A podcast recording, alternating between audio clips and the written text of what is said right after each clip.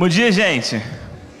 Estou muito feliz de estar aqui. É, é, tenho vontade de vir aqui há tanto tempo. É, mas pastor Douglas lá segura a gente. Difícil a gente poder sair de lá para poder estar aqui visitando. E eu estou feliz de estar aqui nesse momento pregando nessa manhã. E eu olhei, eu vi aqui esse momento de vocês, eu tenho acompanhado de lá. E é um momento que não é estranho para a gente, porque a gente da Plena Mosaico passou por um movimento semelhante. E como é maravilhoso ver como é que Deus tem trabalhado na igreja através desse movimento. Porque a questão não é como que a gente vai chegar lá, porque a gente vai chegar. A questão é que nesse processo, Deus trabalha na gente, trabalha na nossa fé, trabalha no nosso coração. Desafio financeiro, é um desafio, sim, mas Deus é o Deus do ouro e da prata. Ele vai suprir. A gente lá tinha muitas necessidades, mas a gente viu que as necessidades foram sendo supridas e Deus foi trabalhando no nosso coração, a fim de que o momento trabalhasse na nossa vida. Deus usa momentos para que a gente possa crescer em Deus. Então que Deus possa continuar usando esse momento para fazer a nossa vida crescer. Eu tenho certeza que eu vou estar lá com vocês nesse novo momento, nesse novo local e vai ser bênção. Amém? Gente, a gente continua aqui. Pregar no púlpito do pastor Roberto é um desafio. Pastor Roberto, uma bênção. E tem outros aí que eu já vi pregar também. É um desafio. Mas eu creio que Deus tem uma palavra para a gente essa manhã. Amém? Abre comigo a Bíblia em Mateus. Mateus. Evangelho de Mateus, capítulo 18.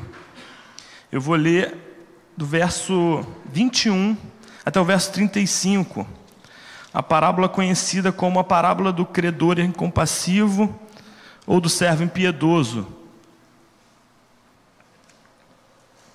Vocês estão nessa série sobre as parábolas de Jesus, e essa é mais uma que Jesus conta, a fim de iluminar uma verdade para os seus discípulos, e que essa verdade precisa ser iluminada no nosso coração nessa manhã. Acompanhe comigo, eu estou lendo na versão Almeida 21, Pastor Douglas não gosta da versão Almeida 21, quer que eu pregue sempre na NVI. Mas eu estou lendo a Bíblia agora na Almeida 21. E eu estou gostando muito dessa versão. Então, faz esse favor de acompanhar comigo aqui. 21. Então Pedro, aproximando-se dele, perguntou-lhe: Senhor, até quantas vezes deverei perdoar meu irmão que pecar contra mim? Até sete vezes? Jesus lhe respondeu: Não te digo que até sete vezes, mas até setenta vezes sete. Por isso, o reino do céu é comparado a um rei que quis acertar contas com seus servos. E quando começou, foi-lhe apresentado um deles que lhe devia dez mil talentos. Mas não tendo com que pagar, seu senhor ordenou que ele, sua mulher, seus filhos e todos os seus bens fossem vendidos para que a dívida fosse paga. Então aquele servo, prostrado diante dele, rogava-lhe: Senhor, tem paciência comigo, que te pagarei tudo. Comovido, o senhor daquele servo soltou-o e perdoou-lhe a dívida. Ao sair, porém, aquele servo encontrou um dos seus conservos que lhe devia cem denários e agarrando-o, sufocando, dizendo: Paga o que me deves. Então, caindo aos seus pés, o seu companheiro lhe suplicava: Tem paciência comigo, que te pagarei. Ele, porém, não quis. Antes, mandou colocá-lo na prisão até que pagasse toda a dívida. Seus conservos, vendo o que acontecera, ficaram muito tristes e foram contar tudo ao seu senhor. Este então chamou-o à sua presença e disse-lhe: Servo mau, perdoei-te toda aquela dívida porque me suplicaste.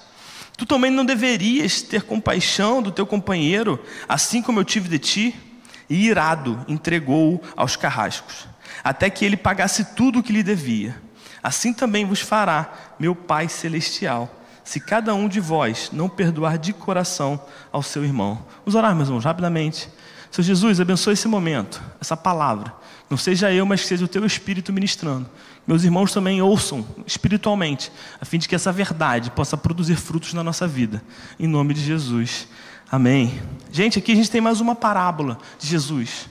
Vocês estão na série, a gente não precisa falar o que é a parábola. Vocês já conhecem, já ouviram, já estão cansados de saber.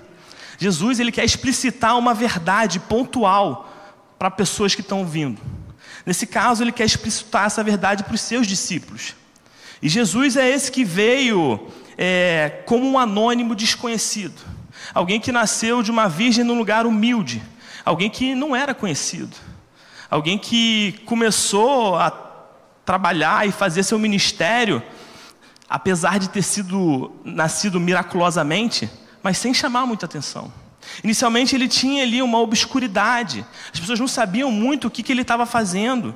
Ele veio naquela plenitude dos tempos e, de repente, ele fez um rebuliço.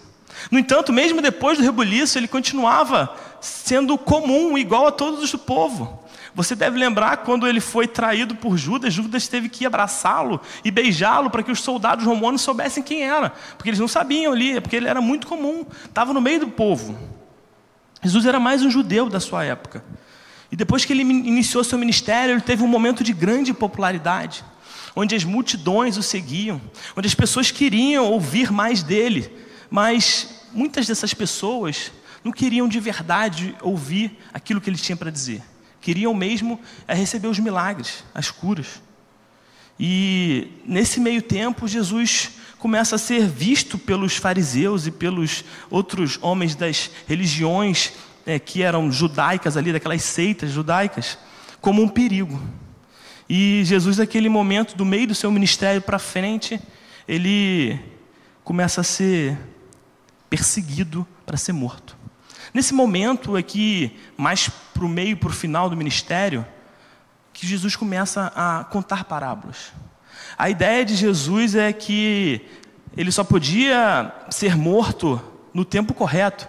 Então ele começou a esconder as coisas daqueles que o ouviam, e de maneira um pouco obscura, por meio de histórias que tinham uma moral, Jesus começa a falar aos seus discípulos, a fim de que eles possam entender a verdade do reino. E nesse momento, nessa parábola, Jesus está em Cafarnaum. Cafarnaum é uma cidade que você ouviu diversas vezes na Bíblia. É uma cidade comum, porque Jesus, depois que saiu de Nazaré, ele foi morar em Cafarnaum. Ele ficava muito lá. Era o local em que ele mais pregou, em que ele mais fez milagre, em que ele mais apareceu. Cafarnaum era um lugar central para Jesus, porque era ali no norte do Mar da Galileia, e naquele lugar tinha muito comércio de pesca, muito, muita influência de trocas, e Jesus ficava ali justamente porque pessoas iam, ouviam do Evangelho e voltavam para suas cidades, e era um lugar estratégico para que o Evangelho fosse embora para outras localizações. Ali em Cafarnaum ficava um local chamado Via Mares, que era a principal rota do Egito com Damasco. Ali era um local chave para Jesus poder fazer, pregar o Evangelho. E você deve lembrar que Jesus ficava muito na casa de Pedro. Era um local que ele ficava sempre. Inclusive, na casa de Pedro, ele fez aquele um dos milagres mais duvidosos possíveis, que foi até uma das razões que dizem que Pedro negou ele, que foi curar a sogra dele, né? Ele curou a sogra de Pedro, Pedro não gostou. Pedro, eh, Jesus curou a sogra de Pedro, foi lá, em Cafarnaum, na casa de Pedro. E esses discípulos que eram de Cafarnaum, Pedro, André, Tiago, João, Mateus, entre outros, estavam com Jesus no início do capítulo 18, querendo saber mais sobre o reino de Deus. E você deve saber que o reino é um assunto fundamental no ministério de Jesus. Jesus chega e abre o seu ministério lá em Mateus 14, Mateus 4, 17, falando: arrependei-vos, porque é chegado o reino de Deus. O reino é um assunto que Jesus fala o tempo todo, é muito presente. No entanto, ele não traz um tema novo. O reino é um tema antigo.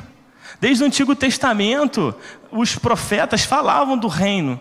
Desde o Antigo Testamento, os profetas falavam do Messias que viria. Daniel tem um texto aqui, Daniel 2,44, que fala o seguinte: presta atenção. Na época desses reis, o Deus dos céus estabelecerá um reino que jamais será destruído e que nunca será dominado por nenhum outro povo. Destruirá todos os reinos daqueles reis e os exterminará, mas esse reino durará para sempre. Todos os judeus conheciam essa passagem. Todos os judeus esperavam ansiosamente o reino vir. Todos os judeus sabiam que o Messias viria e que esse Messias seria aquele que, como diz essa passagem, destruiria os outros reinos, exterminaria os outros reinos e o seu reino duraria para sempre. Assim como os judeus comuns, os discípulos também judeus, esperavam o reino. A questão é que, quando Jesus chega, dizendo que ele é esse Messias, de que ele está trazendo esse reino, as pessoas ficam, ué, mas como assim? Que, que reino é esse que você está trazendo? Pacificador? Anda com prostitutas, com pecadores, com gentios? Não trouxe nenhum poder bélico, não está fazendo nenhum exército. Cadê a rebelião contra Roma? A gente não vai derrubar Roma. Todo mundo fica assim, cara, que, que, que reino é esse que esse cara está dizendo que vai trazer? É um reino que não era aqueles que era esperado por eles. E é por isso que os discípulos e os outros questionam Jesus o tempo todo, em várias oportunidades, sobre o reino. E nesse momento, você vê, no início do capítulo 18, os discípulos fazem uma pergunta.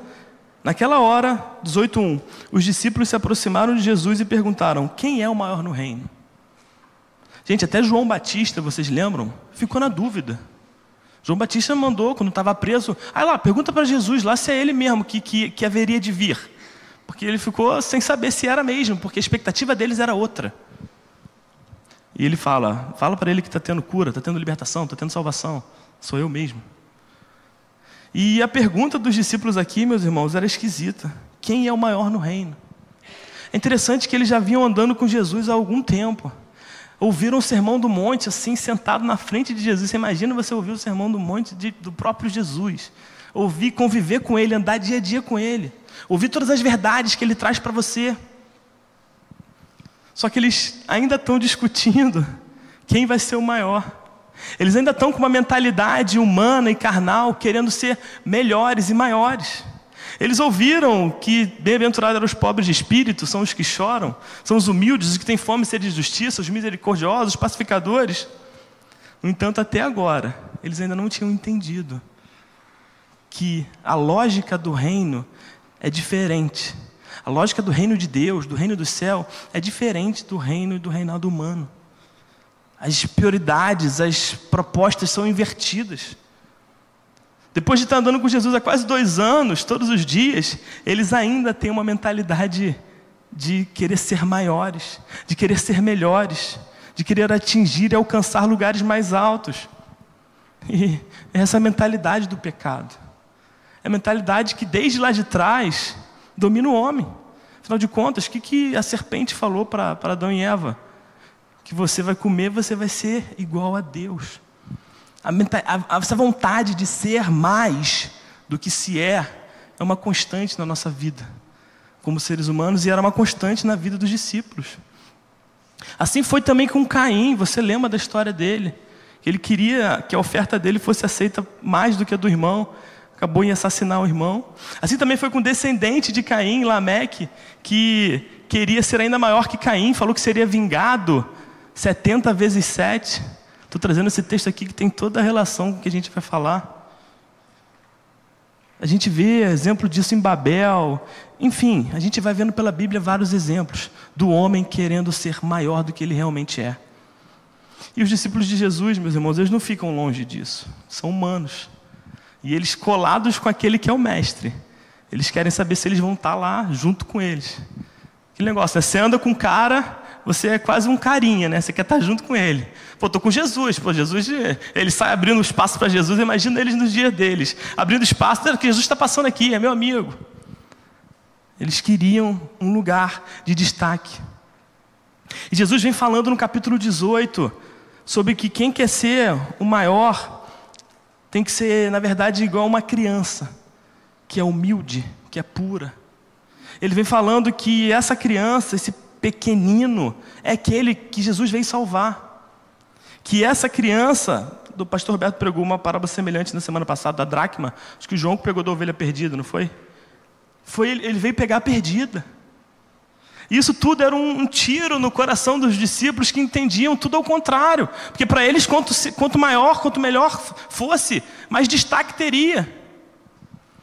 E aí Jesus, vendo que eles não tinham entendido nada ainda, ele fala, cara, vou contar uma parábola para eles aqui, para ver se pela parábola eles entendem o que eu estou querendo dizer. E ele chama e começa a falar dessa parábola do credor incompassivo, do servo impiedoso. Uma parábola que a gente já ouviu diversas vezes, mas uma palavra que tem uma mensagem forte para o nosso coração.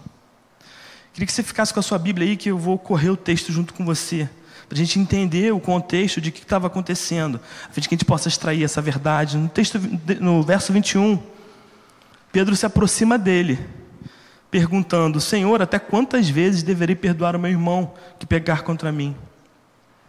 Pedro já ouviu Jesus falar que precisa ser humilde, que precisa ser pequenino, que precisa ser igual uma criança. E aí ele, meio que o líder né, dos discípulos, faz uma pergunta para Jesus. E é interessante que ele faz uma pergunta, mas no fundo parece que ele não quer muito saber a resposta. Parece que ele sabe a resposta. Tanto é que ele vai e responde até sete vezes. Você já passou por essa experiência. Às vezes, eu, eu, eu, no seminário, você tem um cara que vai fazer uma pergunta, mas ele não quer fazer a pergunta, ele quer mostrar que ele já sabe para o professor. Então ele fala, é isso mesmo, professor, para o cara confirmar. Aí o cara, ah, é isso mesmo, pô. Então, você já sabe, você perguntou por quê? Pô? Quer aparecer para todo mundo? Pedro falou, até sete. E quando ele falou isso, eu acho que ele sentiu que ele estava abafando. Sete, o número da perfeição. Eu tenho que perdoar, não uma, não duas, não três, não quatro, sete vezes. Jesus, sete vezes, tá bom, né? Mais que sete já é demais. E ele ficou todo orgulhoso. Eu imagino que ele tenha falado isso, olhado para os discípulos assim. Tá vendo? Como eu sei. E Jesus, calmamente, responde no 22. Jesus lhe respondeu: Não te digo que até sete vezes, mas até setenta vezes sete. Nesse momento, meus irmãos, Pedro e os discípulos ficaram com certeza perplexos. Por quê? Porque 70 vezes 7 é 490, mas não é isso que ele quer dizer. 70 vezes 7 é um símbolo. Por quê? Como eu falei aqui de Lameque lá, lá atrás, que ele falou que seria, se Caim fosse vingado sete vezes, eu serei vingado 70 vezes 7. A mesma alusão, de maneira contrária, é feita aqui. 70 vezes 7 quer dizer infinitamente, infinitas vezes. Lá no passado, Lameque falou que infinitas vezes ele seria violento e vingativo e correria atrás e faria maldade. Aqui Jesus está falando que você não deve perdoar só sete, você deve perdoar infinitamente. E Pedro e os discípulos olham para ele como se não entendessem nada. Como assim infinitamente? E Jesus vai para o 23, por isso, começa assim. Ah, vocês não estão entendendo nada. Espera aí, vou te contar uma, uma história aqui. Por isso, o reino do céu é comparado a um rei que quis acertar as contas com seus servos. Jesus começa fazendo uma comparação de que o reino do céu é como um rei, é como um reino que vem acertar as contas com seu servo. A gente tem que ter em mente que esse rei é o rei poderoso, é o rei que dita as normas jurídicas, é o rei que executa a sentença, ele é o juiz, é o rei que faz as leis, é o rei que, é o rei que domina e tem poder sobre a vida das pessoas. Esse é o rei exemplificado nessa parábola. Esse rei, em determinado momento, quis acertar contas com seus servos. Tinham servos que estavam devendo a ele, ele chamou para o acerto de contas. E no 24 ele começa, e quando começou, foi-lhe apresentado um deles, que lhe devia 10 mil talentos.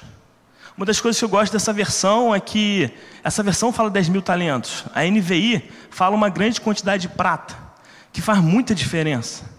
Por quê? Porque quando a gente fala de 10 mil talentos, a gente precisa parar aqui e pensar um pouco na unidade monetária daquela época. Pastor Roberto falou na semana passada de dracma, e que era uma moeda grega que queria significar um dia do salário do trabalho de um trabalhador agrícola.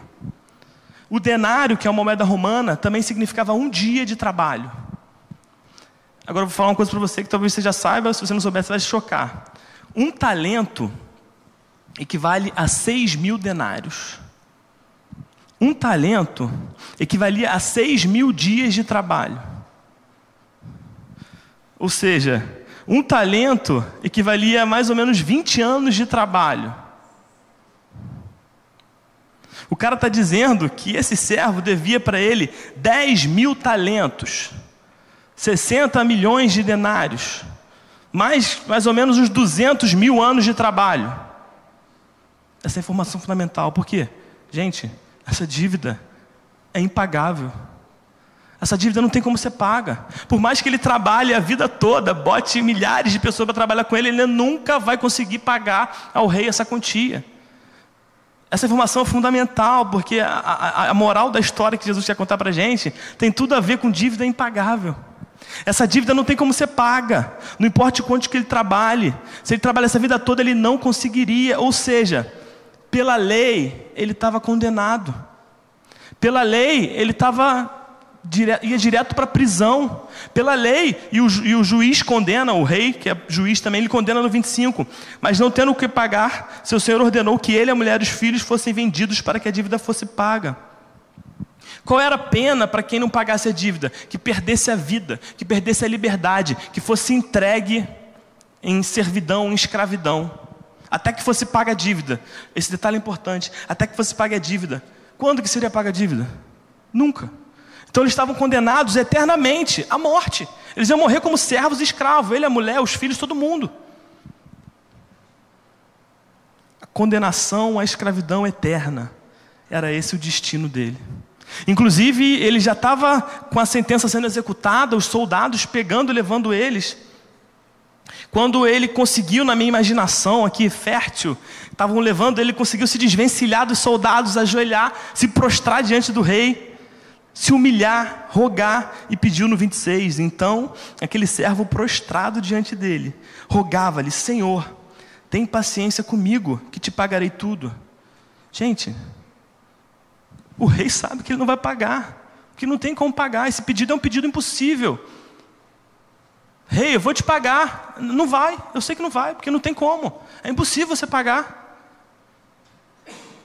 Aquele servo sabia que não poderia pagar tudo. Aquele rei sabia que ele não podia pagar tudo. Os dois sabiam que a lei estava sendo cumprida e a lei estava correta. Aqui estava se aplicando uma justiça. Era justo que ele fosse preso, entregue como escravo, ele e sua família.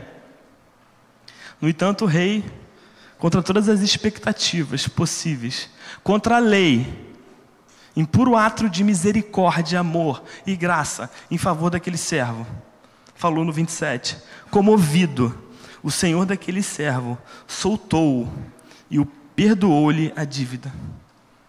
O rei teve compaixão, o rei se comoveu o rei teve misericórdia. O rei teve empatia com o sofrimento dele, pensando: esse cara vai ser escravo eternamente, junto com a família dele. E mesmo ele estando errado, mesmo ele não podendo me pagar, eu, soberanamente, que sou o único que posso fazer isso, decido que vou perdoar a dívida dele.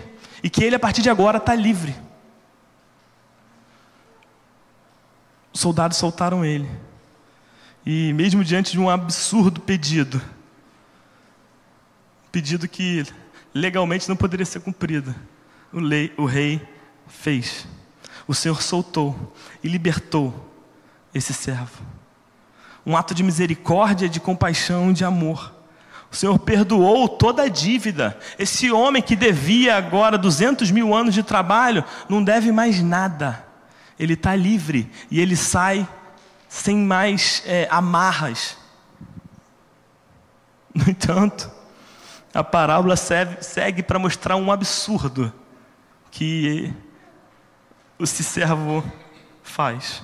Olha o 28. Ao sair, porém, gente, esse ao sair, porém, dá uma ideia para a gente que ele tinha acabado de ser perdoado e ele foi sair. E quando ele saiu, como se eu saísse daqui da, da igreja agora e ali fora encontrasse uma pessoa. Ele acabou de ser liberto da morte. Ao sair, porém, aquele servo encontrou um dos seus conservos que lhe devia 100 denários. 100 denários, gente. A gente acabou de falar de, de denário. Denário era o dia de trabalho. O cara devia 100 denários para ele. 100 denários não era nem quatro meses de trabalho. 100 denários era uma dívida plenamente pagável. O servo poderia pagar aquela dívida. E você concorda comigo que essa atitude dele de agarrando, sufocando e dizendo que paga o que me deve é diferente da atitude do rei? Que não mostra nenhuma violência com ele. Ele, pelo contrário, apesar de ter recebido toda a misericórdia, ele agarra, sufoca, aperta, violenta, violentamente. Em vez dele agir com a graça que ele recebeu, ele trata o seu conservo como ele não foi tratado. E através de justiça humana, pela lei que ele tinha direito a receber, ele fala: Me paga, você está me devendo, você me paga.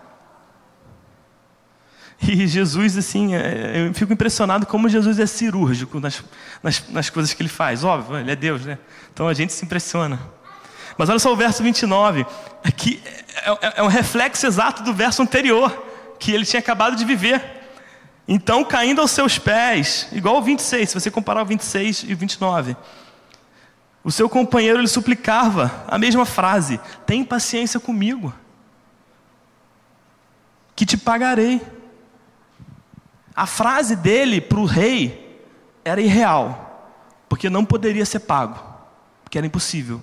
A frase deste para ele, que agora é senhor, outrora servo, agora é senhor deste, é uma frase que era factível, era possível, ele poderia pagar. Se o cara falasse, não é verdade, você pode me pagar, vai lá trabalhar, e aí você me paga. Mas não. Ele, no verso 30, faz uma escolha isso aqui é muito importante, meus irmãos. Ele faz uma escolha. Verso 30, ele, porém, não quis. Ele não quis. Ele recebeu a graça, a misericórdia, mas ele não quis fazer com o outro a mesma coisa que ele recebeu. Antes mandou colocá-lo na prisão até que a dívida fosse paga. E, gente, ele estava errado, juridicamente falando? Não porque a pena de quem não pagasse a dívida era ser preso. Ele estava cumprindo a lei, ele estava fazendo o que a lei determinou. Isso é um insight muito importante para a gente, eu vou falar mais sobre isso na aplicação, mas muitas vezes a gente é, dá como desculpa para não fazer aquilo que Deus manda a gente fazer, porque é o, é o certo. Ah, não, eu não vou ajudar a pessoa aqui na rua porque ela vai comprar droga. Você nem sabe se vai acontecer. Eu não vou perdoar o cara porque ele está me devendo. Então, a verdade, eu tenho que processar ele. É a lei. A lei diz isso. E a gente começa a se respaldar na lei que não é lei de Deus, é a lei dos homens. A gente começa a dar desculpa para fazer aquilo que a gente quis fazer, igual esse homem aqui, porque ele queria fazer, e dizendo que, na verdade, a, gente, a culpa não é nossa, é porque está escrito lá, eu estou fazendo só o que está escrito não tratou ele com misericórdia. Que ele resolva com a justiça, o problema é dele. Ele não está errado, tem que pagar. Ele que recebeu o perdão do impagável e que poderia fazer com o próximo, não fez.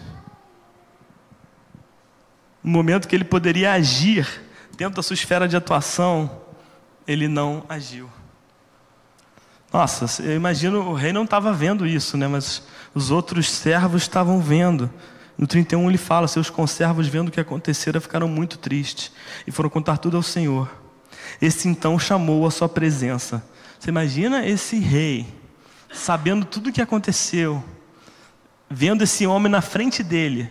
Você assim: Cara, não é possível, você está de brincadeira comigo. E ele fala no 33, no 32. Servo mau, perdoei-te toda aquela dívida porque me suplicaste. 33. Tu também não deveria, não devias ter compaixão do teu companheiro, assim como tive de ti. O rei explicita para o servo algo que, apesar dele saber que ele recebeu a gratidão, ele estava com os olhos vendados para aquilo. Você deveria ter feito com ele o que eu fiz com você. E você não fez. Irado, 34, entregou-os aos carrascos, até que ele pagasse tudo o que lhe devia. Meus irmãos, esse, entrega aos carrascos até que pagasse tudo o que lhe devia, como eu falei, entregou ele para a morte. Entregou ele porque ele nunca ia pagar o que ele devia. E o verso 35 é forte para gente, porque Jesus diz assim: Assim também vos fará meu Pai Celestial, se cada um de vós não perdoar de coração ao seu irmão. Assim como o rei jogou aquele que não perdoou para a condenação eterna, assim teu Pai fará com vocês, se vocês não perdoarem de coração. Gente, isso para a gente é uma, uma direção, assim, uma flecha fortíssima. E o que, que essa parábola quer dizer para a gente realmente? Ele não está contando a história do rei, nem, sei quem é esse rei, está falando. O que ele quer dizer é que ele está comparando o reino do céu a esse rei. Então ele está dizendo para a gente claramente que esse rei é o próprio Deus, que esse rei é Deus e Deus fez algo que somente ele poderia fazer por nós, como esse rei, somente ele poderia fazer esse perdão para esse servo. Esse, essa parábola ensina para gente que esse Deus que poderia exercer a lei e a punição sobre nós, ele não o fez. Esse rei, essa, essa parábola está dizendo para gente que esse rei, que é Deus, que poderia de maneira correta e justa aplicar a pena e condenação eterna para mim e para você, que somos pecadores, ele não o fez. Esse, essa parábola ensina para gente que esse Deus nos perdoou daquilo que a gente não poderia pagar. O principal ensino dessa parábola para a gente é que quando a gente entende que a gente foi perdoado de algo que a gente não poderia reparar, a gente deve perdoar. O ensino principal dela é que devemos exercer perdão, independente do erro do outro contra nós. A gente deve exercer perdão, independente se isso causou para a gente prejuízo. Esse rei dessa parábola, estava com prejuízo imensurável. Mas ele resolveu tomar o prejuízo para poder perdoar o servo. Independente de ser nosso direito de cobrar a falta, a gente deve perdoar. Independente da gente poder cobrar eventualmente alguém na justiça alguma coisa que, que, que deve a gente, a gente resolve perdoar. E por quê, meus irmãos? Porque fomos perdoados. Fomos perdoados 70 vezes 7, fomos perdoados infinitamente. Todos os dias eu e você cometemos pecados que afrontam a santidade do Deus Todo-Poderoso.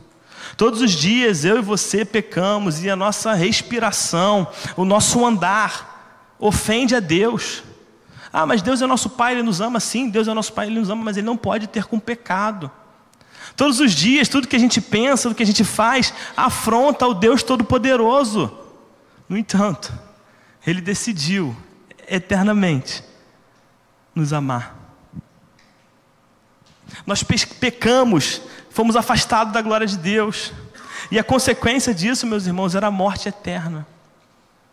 A gente precisa entender isso muito forte no nosso coração, que às vezes eu acho que a gente esquece um pouco, a gente inverte um pouco as coisas. Uma vez eu vi um pastor que eu gosto muito, chamado Vod Balkan. Depois, se você quiser procurar no, no, no YouTube, escutar o cara, é muito bom.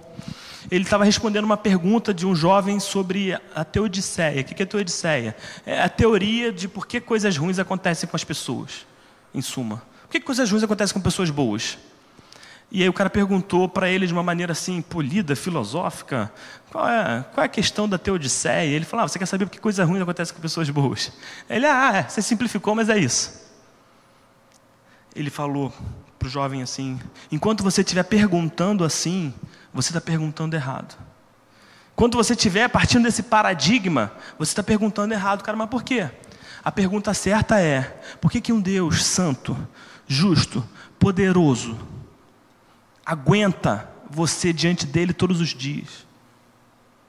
Por que, que um Deus santo, justo e poderoso aguenta todos os dias você chegar com Ele com os mesmos pecados e pedir perdão por eles todas, toda hora? Ou seja, tudo que acontece, permissão de Deus nas nossas vidas, é porque a vontade de Deus para nós é boa, perfeita e agradável. E Ele é um Pai amoroso. E ainda que a gente não entenda isso, Ele é.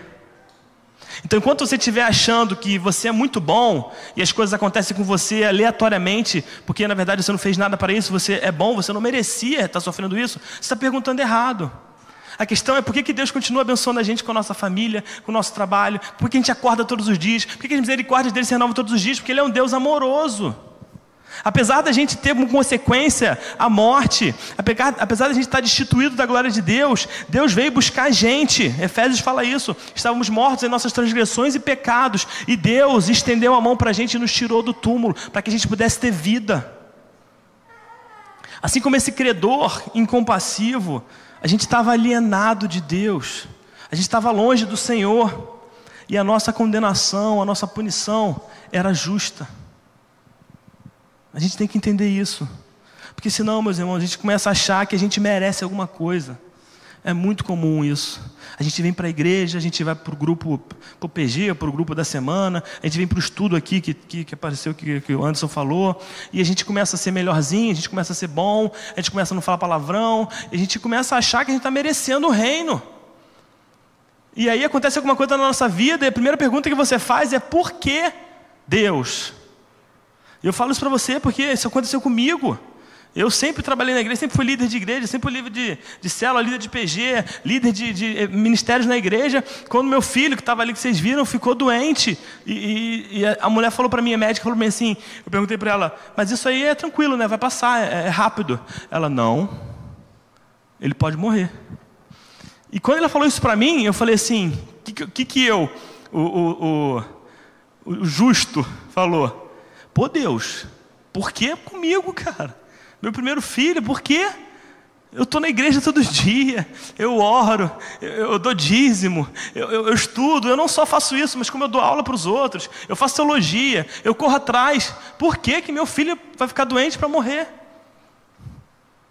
E aí eu lembro na, naquela sala lá do hospital que eu estava, quando ele internou, meus pais estavam lá também, e eu fiquei pensando, e Deus ministrando no meu coração, por que não você, né? Por que não você? Por que você é mais especial que os outros? As coisas acontecem com todo mundo. O que isso ensina para gente? A misericórdia de Deus está presente em todos os momentos nas nossas vidas. E ainda que as coisas difíceis aconteçam, Deus continua sendo Deus. Ele continua sendo bom. E as misericórdias dele continuam sobre a nossa vida. Porque a vontade dele para nós é boa, é perfeita, é agradável. Ele é Pai. Esse Rei, que é Deus, nos amou. Nos amou, meus irmãos, não porque vocês são bonitinhos, bonzinhos, da plena rio. Ele amou quando a gente estava de costa para Ele. Isso é engraçado, né? É muito fácil a gente amar quem, quem ama a gente. Mas Jesus amou a gente quando a gente detestava Ele, quando a gente odiava Ele. Jesus agiu com a gente com misericórdia e graça. Ele perdoou as nossas dívidas. Olha o que diz em Colossenses, preste atenção. 13, 2, 13 e 14. Quando vocês estavam mortos em pecados e na incircuncisão da sua carne, Deus os vivificou juntamente com Cristo. Ele nos perdoou todas as transgressões e cancelou toda a escrita de dívida que consistia em ordenanças e que nos era contrária. Ele a removeu pregando-a na cruz. Assim como o servo, a dívida que a gente tinha com Deus, impagável, ele rasgou e declarou a gente livre e justo. Não porque a gente tinha justiça em nós mesmos, não porque a gente tinha pago a dívida, mas porque ele quis fazê-lo. Porque ele amou a gente de tal maneira que ele mandou o filho dele único para que ele morresse por nós e nos salvasse eternamente.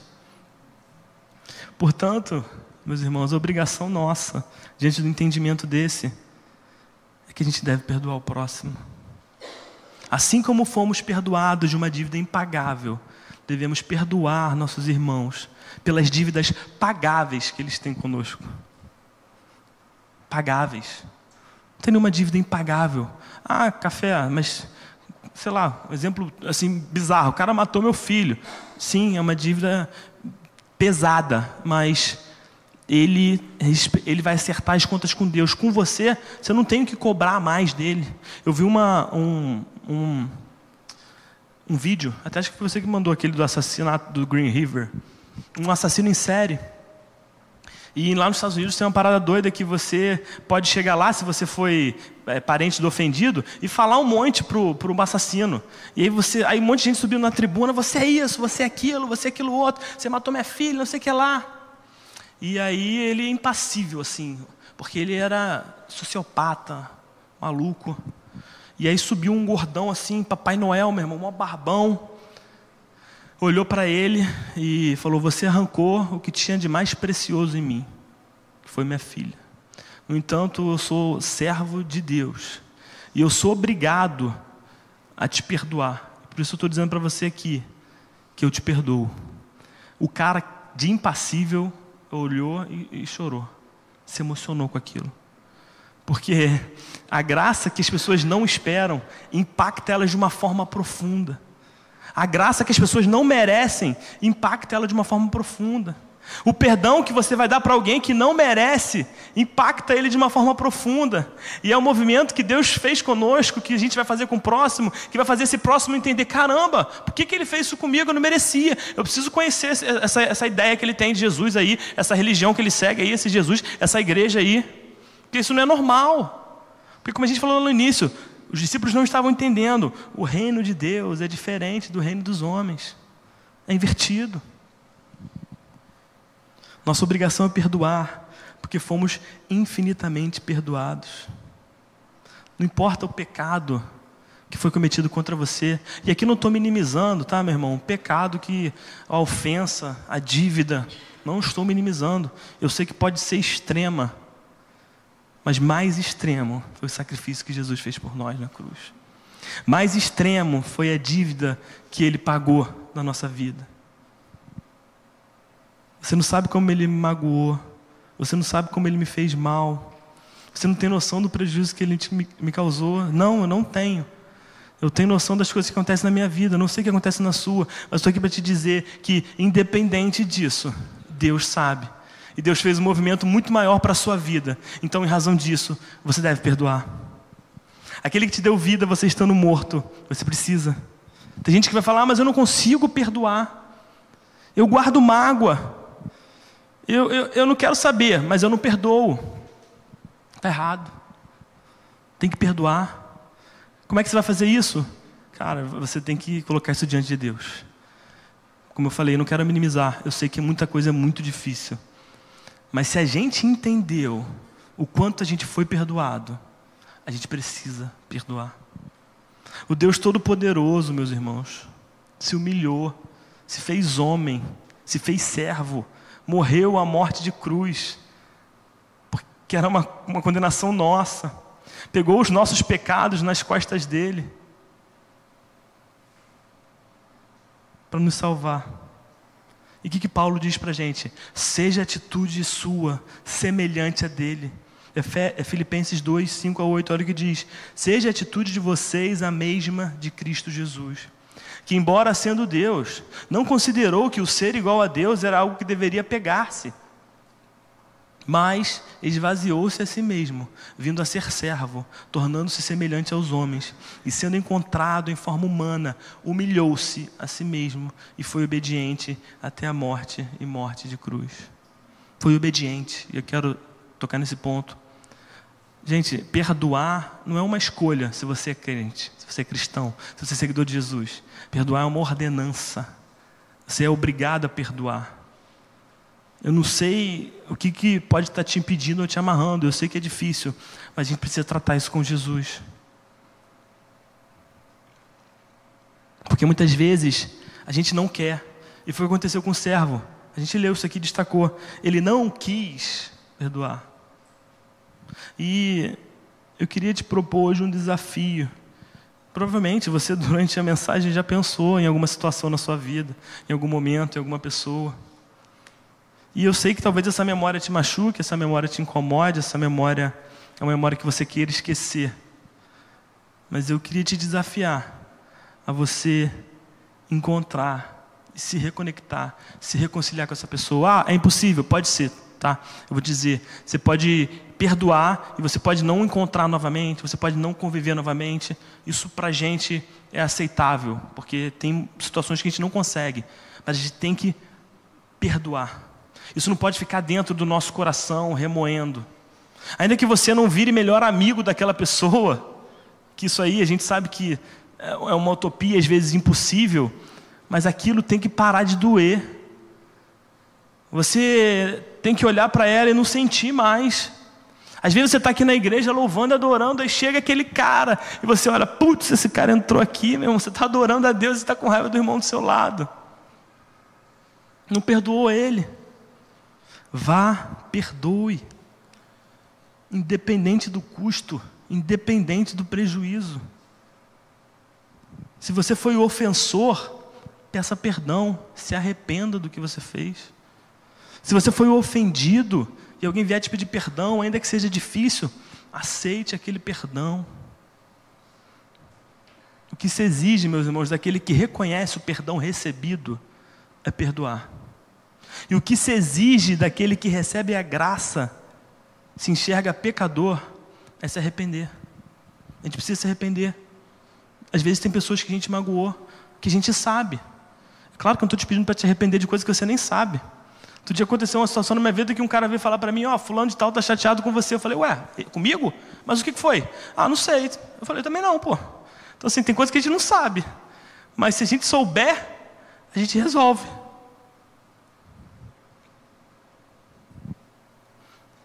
A gente precisa se arrepender daquilo que a gente fez com o próximo. Marcos diz, Jesus dizendo: arrependei-vos e crede no Evangelho.